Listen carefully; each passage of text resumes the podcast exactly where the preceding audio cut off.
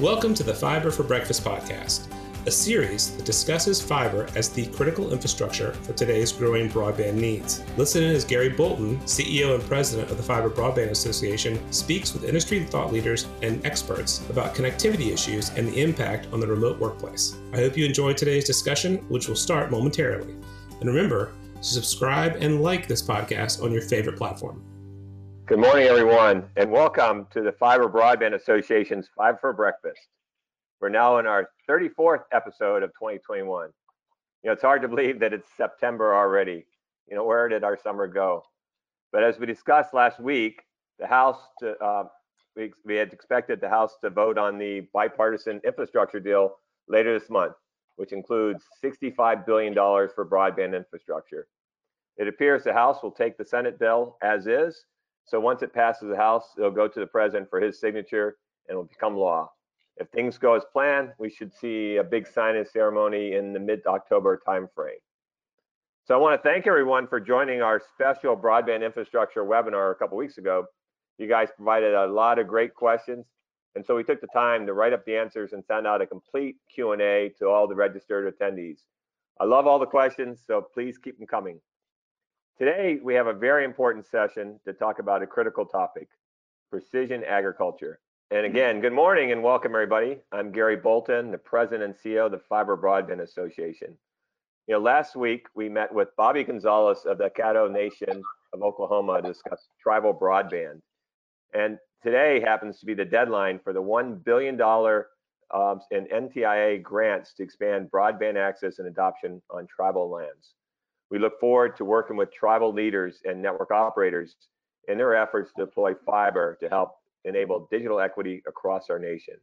Today, we're going to hear from our good friend Chad Rupe on precision agriculture. Precision farming is set to become the most influential agricultural trend in developed countries as we deal with the realities of a changing climate, the need to conserve water, and the need, the critical need to improve efficiency through resource optimization and cost reduction.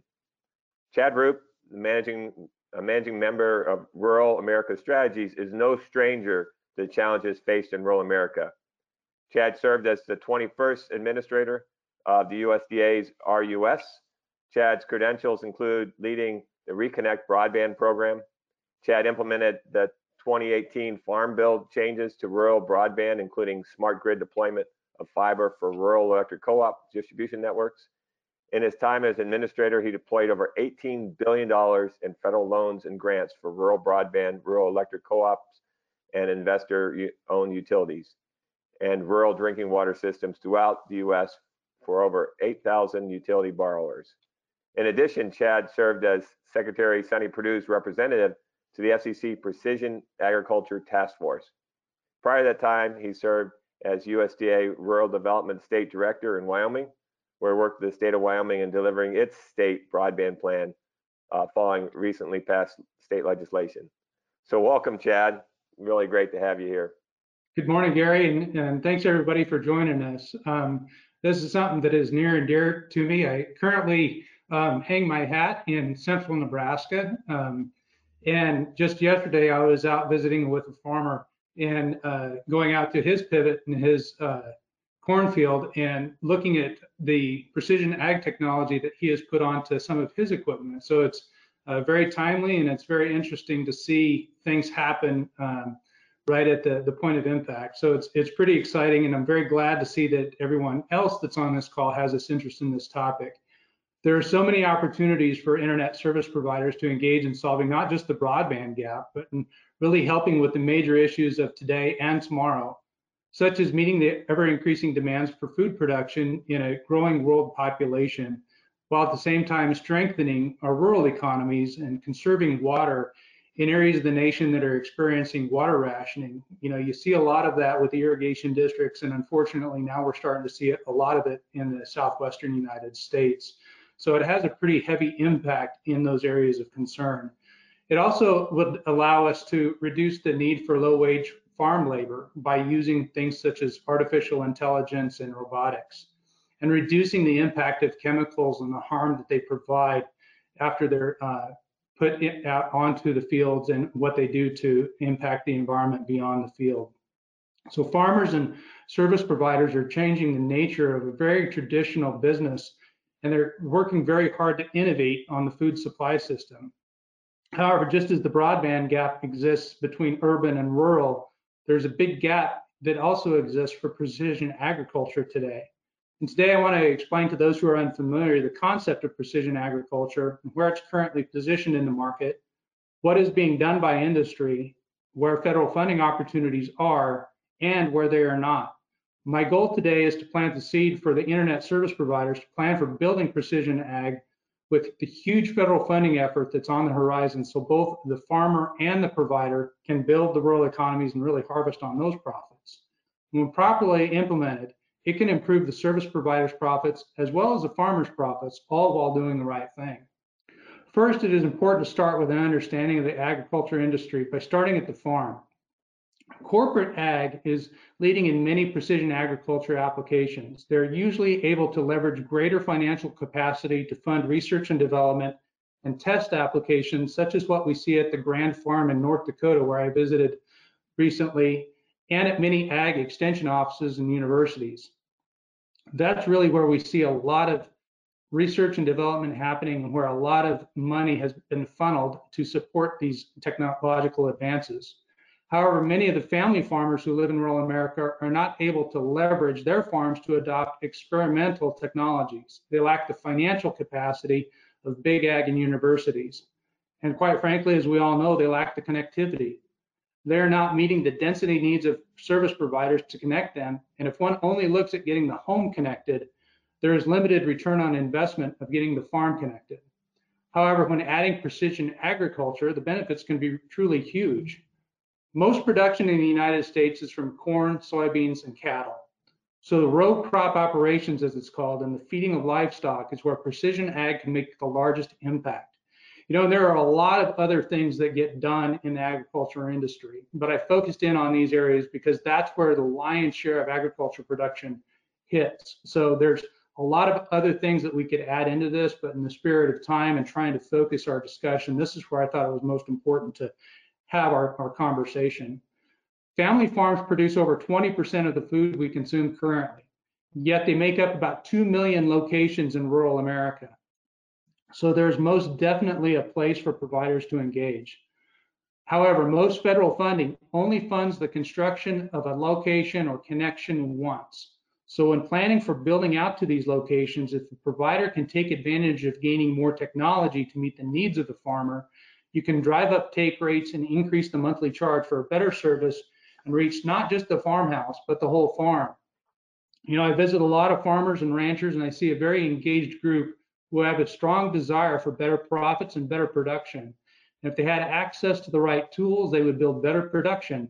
However, they cannot afford to be someone else's lessons learned from a failed experiment.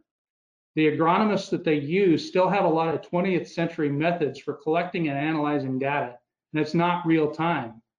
It is usually a two week turnaround on some of this information. And the farmer has little data to second guess a bad recommendation and unfortunately has to live with the results of that harvest. And as you've seen from these models here, there's not a whole lot of room for failure. And that's an expensive way to live. When risk can be reduced, so can the cost of doing business.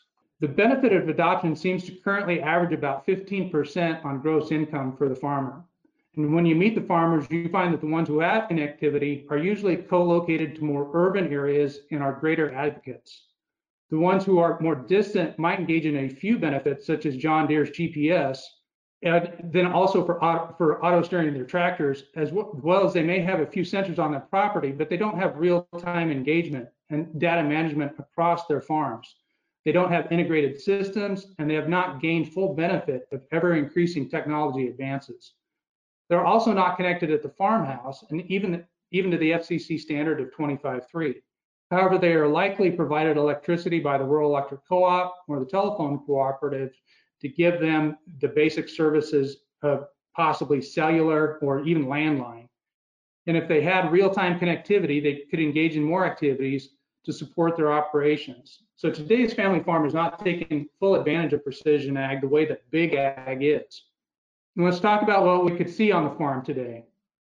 For example, irrigation pivots, which is a sidebar, are usually connected with cellular or um, even rural cellular, which we all know is, is worse than normal cellular, uh, just due to the, the distances that are traveled and things of that nature. But getting back on topic, the irrigation pivots, they could really help with applying chemicals and water. And when combined with monitoring of soil and crop conditions from real-time sensors, you could see the massive benefit that come from that. The data management could determine which areas on the field need certain applications of water and chemicals rather than a blanket application across the field, thereby reducing waste of chemicals and water in areas where they're not needed.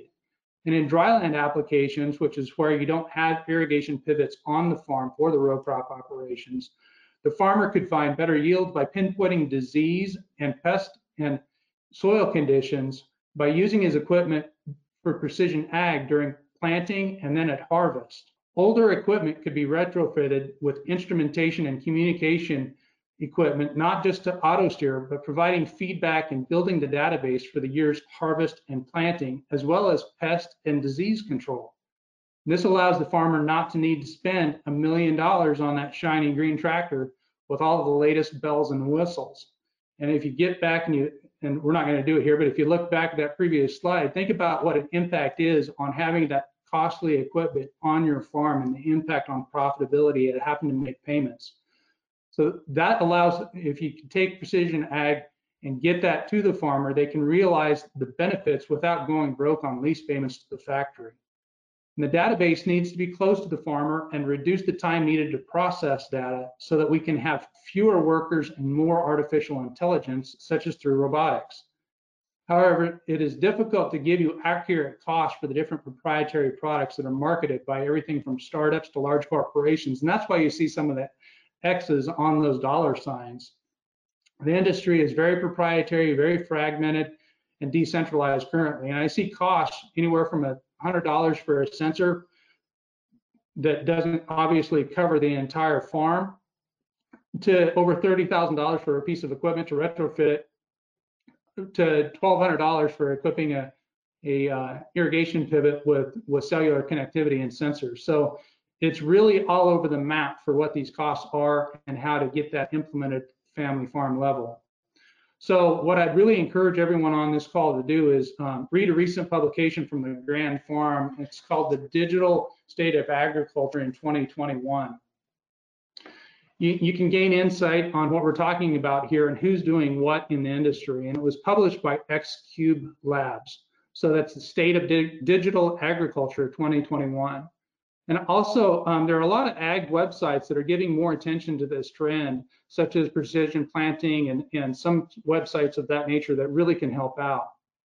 And when you combine all of this effort, the Department of Agriculture, in a study that was done while I was uh, at the department, shows that planting and production can increase the GDP by $11 billion just for row crops. But not only the farmer benefits, the entire food supply chain can increase the GDP by up to $64 billion annually. When Congress discussed and included the one-time $65 billion in the infrastructure bill for broadband that Gary was just discussing, think of the return on investment when adding precision agriculture on-site equipment to the eligibility of these funds. The cost to taxpayers can be returned rapidly for everyone in the food system from consumers to producers. However, it is important to note that currently in the federal regulations, on-site equipment for precision agriculture communications are excluded from broadband funding or they're omitted. And in order to change this situation, there are two ways we can go about do, doing so. The one literally requires an act of Congress. And so this is very timely that we're here having this conversation. The best way is to have Congress change a few sentences in the pending infrastructure bill that would positively allow precision agriculture to be an eligible expense. The other option is to have matching funds from state governments be used to enhance the buildouts, such as the use of ARPA funds that are distributed now to state and local level. And a lot of states are also doing their own funding mechanisms. So if they can put this onto those types of systems that can really complement the federal effort. If we stay on the current path, however, we are shutting out economy, the economics of connecting 2 million farms and not closing the digital divide with a sustainable operating capacity to reach the least dense areas of the US. We're also leaving 20% of our food behind when we can at least afford to do so. So far, the focus has been on the farm, and precision ag is for the entire decision support system of the entire food supply chain. These buildouts don't have to just stay on the farm. They can be used to support the grain silos, the livestock feedlots, the rail and trucking industry, as well as the shipping industry to get product to market. It can support the traceability of food with blockchain. You think about the cost of recalling product off the shelf at the grocery stores. And if you have better traceability, you can reduce the need to do as much of that and collect items quicker and be more timely in your reaction to diseases that would push through on food products. There are many aspects that can be developed with better connectivity. Research and development will accelerate for the whole system when everyone has an integrated network. However, to truly realize this, let's review the needs of the network to serve from farm to fork. Most precision ag instruments are proprietary. So an open radio access network with cloud edge computing and strong fiber buildouts with wireless technology on the farm site, the warehouse, the feedlot, and the silos can rapidly upgrade the farm management ecosystem. By using all the instruments in a coordinated effort, it can aggregate and digest huge amounts of information that will benefit all members of the suppliers and consumers of the farmer's harvest. If a farmer can own their data, they can be in control of their farm's future. So to ensure that the farmer owns their own data, these systems on the farm and at various points of the supply chain should be private 5G wireless systems rather than public systems. They must be connected to public network providers through fiber connections, however. Otherwise, there is not sufficient throughput for the data to be real time. And I will say this, where we can deploy fiber, we absolutely need to do so. We have to use the right tool for the right job on the right equipment. I will mention that just as with all technology, it is only as good as its weakest link. So when there is no redundancy built into the system and little resiliency, the investment is a poor represent, representative of the end state goal. We need to have more than one method of connectivity. So other technologies such as LEO satellites, while not the ideal setup currently, they can offer support to the overall system with more limited transmission capacity you think about these farms, and you saw in the first slide that one thing about most farms is that they're over a fairly small area. Um, you know, 640 acres is basically one square mile. There are vast areas out west, especially where those ranches are much bigger, where you have livestock grazing going on. And so the, the need to be able to reach further out is much more limited uh, or the need is high, but the capacity to do so is limited. So once again, what I say is the right tool for the right application uh, in the right situation is very, very important and can't be um, forgotten. And so while we would all love to see fiber be everywhere, I truly, truly would. The reality is, is that there are other ways to do this that also include fiber, but we have to make sure that we're doing it in a cost effective business sustainable manner. So that's, I think, something that has to be very much reviewed as we move forward. I think what we have to, to um, take a look at is really what the USDA and FCC have, have put together here over this last few years. And so some of the recommendations that have just come to light in this workout with the FCC and the task force is that we have to have more money placed into this system. It can't come from the family farmer because they just frankly can't afford to do so. And quite frankly, the ISPs can't afford to take out large loans to be able to do so either. There has to be more money placed into this effort in the right situations. Corporate ag can afford to do so. Family farmers cannot. And family farmers is really where some of this money needs to be focused. The FCC Precision Ag Task Force recommended to the FCC that Congress invest 10 to 23 billion dollars into this venture. The standards for service would require at least 100 megabits per second down and 20 megabits per second up with a preference for 100 megabits per second symmetrical. But they also believe that the minimum bandwidth will grow to a gigabit per second symmetrical within five years. And this report was just done. I mean, this literally is frankly quite hot off the press. However, Congress so far has had really 10 ears to the effort. They all want broadband because it's readily apparent. I mean, if you if they don't understand that, I think we have major issues um, beyond what we think we have today. But the issue is they quickly get lost in precision ag. They don't really understand what it is and how it applies and how they can help. So I would encourage each of you on this call to get a hold of your state and federal representatives and advocate for precision agriculture. The unconnected farmers will subscribe and drive production and the recovery of rural America with the right investments at the right locations. And just so you know, this task force that, that I represented Secretary Perdue on, that was not made up of just politicians. It was not made up of academia, academics. It was not made up of bureaucrats. It was made up of producers as well as everyone from across the spectrum of the food supply chain. We had representatives from John Deere, Land O'Lakes. I mean, you name it. We we had everybody involved in this this effort, and I hope this effort continues with the FCC. But I think it's important but right now, unfortunately, the only designation for precision ag and federal funding is a future second round of auctions for a billion dollars from the FCC. It is a future promise on money that's not yet available for less than a tenth of what is needed. So if we're to solve the digital divide in rural America, it is a path to do right, and it is something that we should warrant for Congress's attention and state government's attention. Many states are building their state broadband offices and policies now. Precision ag needs to be at the table to make take rates create sustainable business models for ISPs in rural areas. And as you can see, there are lots of money flowing to broadband and it'll continue to do so. And so far, what we've seen is a focus on both access and now affordability. But the affordability has really been focused on urban low income families affordability hasn't been reviewed for the rural farmer, the family farmer who has limited income, but has a huge return capacity for the United States and the world. And that's really why I'm here talking to you today, because I want to make sure that you have the tools to deliver a return on investment for the family farmer so that the world can really prosper from it. I think this is something that everyone can engage in and everyone will benefit from. However, right now it's a haphazard and scattered approach in many cases without a focus on the economies of the very communities it's connecting. It is a bridge halfway.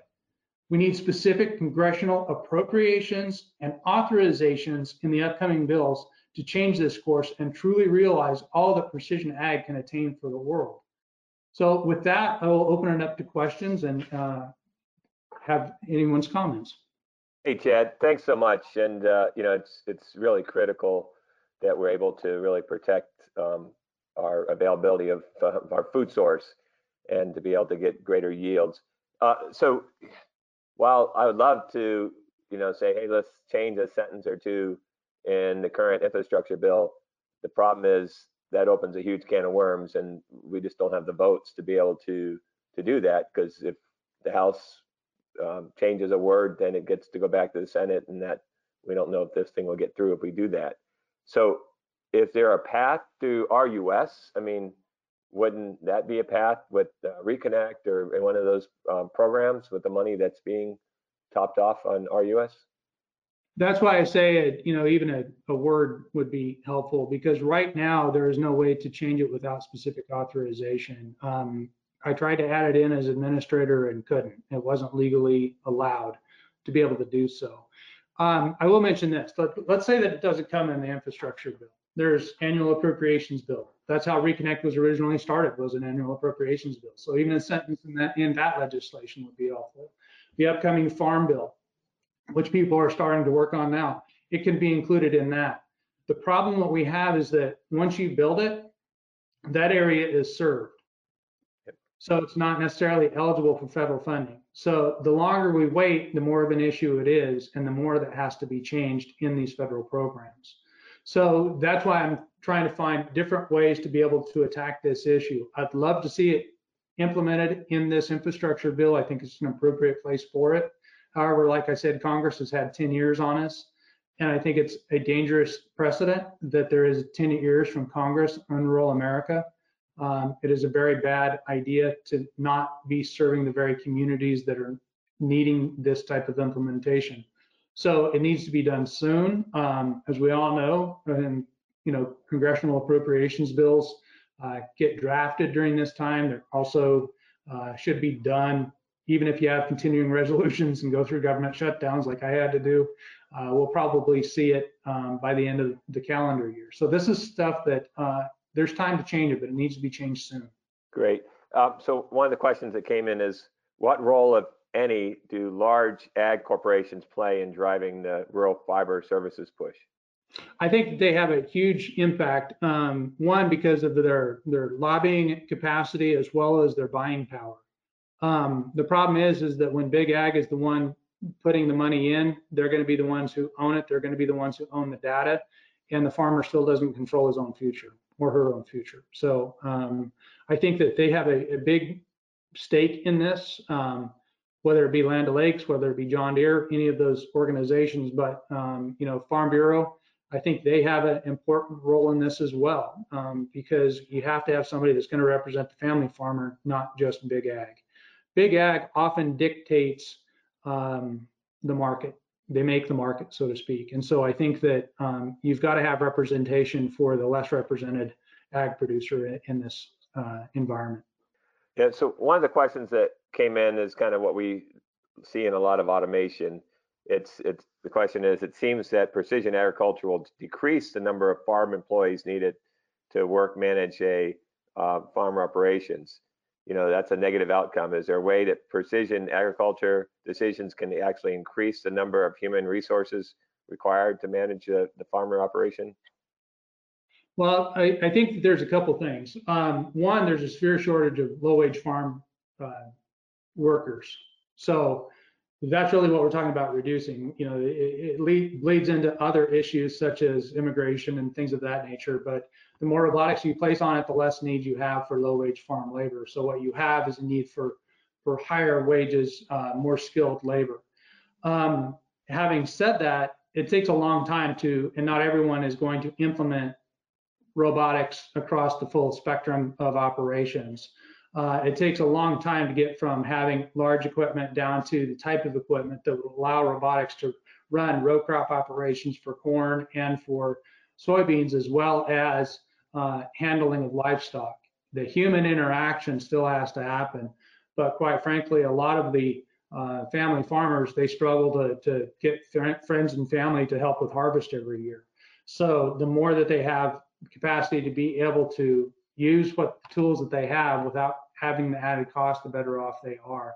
Because you hate to see people fail due to a, a labor shortage. And quite frankly, that's where the shortage and the gap is, is in the, that low wage area. So if we can help that, I think that is a, a positive outcome for rural America because the wages that will be there will be for higher wages for people. Absolutely. Well, Chad, I, I wish we had more time to discuss this, but we really appreciate uh, you sharing your, your knowledge and expertise and insights and we really appreciate that everything that you've done for rural America and everything you're doing for rural America. So it's uh, really great to, to see all your efforts. Next week, we're going to be discussing making a difference with juice and fiber with John Vanskyke, uh, CEO of uh, SEMO Electric Co-op and Go SEMO Fiber as he discussed how to add value to your enterprise by encouraging your staff members to cross-train each other and your business partners. So you're not going to want to miss that. Thanks again for joining us today, and we look forward to getting back together next Wednesday. Have a great week, everyone.